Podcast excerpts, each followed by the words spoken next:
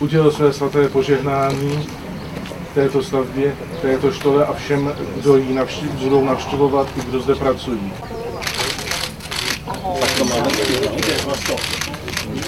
Pod Krušnohorském technickém muzeu v Kopistech u mostu otevřeli novou unikátní expozici. Zážitek jako odsud si z jiného muzea návštěvníci neodvezou.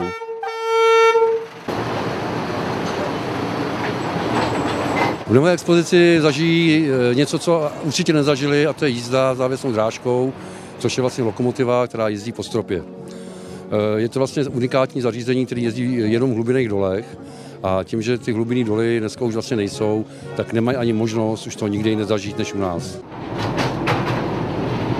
Říká ředitel muzea Zbyněk Jakš. Vybavení pochází z posledního hnědouhelného hlubinného dolu, který se nacházel ve stěnách uhelného lomu mezi mostem a Jirkovem. Já jsem nadšený, eh, návštěvníci budou moc eh, poznat na vlastní kůži, jak to skutečně vypadalo při hlubinné těžbě.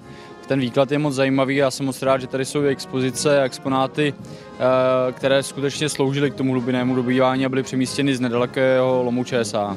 Uvádí primátor mostu Jan Paparega. Při zastávkách netradiční vlakové soupravy se v muzeu podíváte na razící kombajny, stěnový kombajn a další vybavení, které horníci využívali při své těžké práci.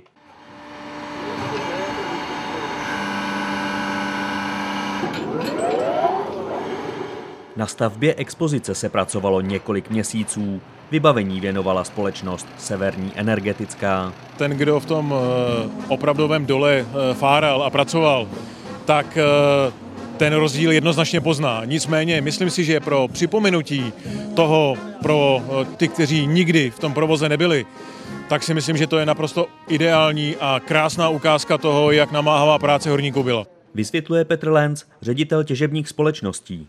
Podkrušnohorské technické muzeum vzniklo v roce 2003 v areálu bývalého hlubinného dolu Julius.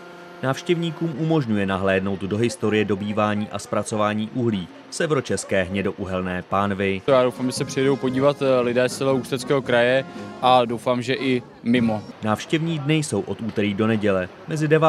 a 15. hodinou. Prohlídky začínají vždy v celou a jsou dlouhé okolo dvou hodin.